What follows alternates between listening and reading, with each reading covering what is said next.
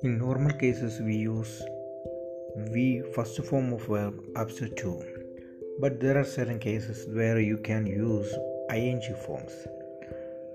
Those are with a view to, look forward to, get used to, be used to, accustomed to, object to. So, look forward to means you are looking forward to doing something. I'm looking forward to see marry her. I'm looking forward to getting a chance to speak.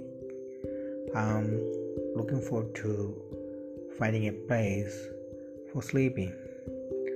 Um, with a I came here with a view to meeting my friends. Unfortunately, I couldn't.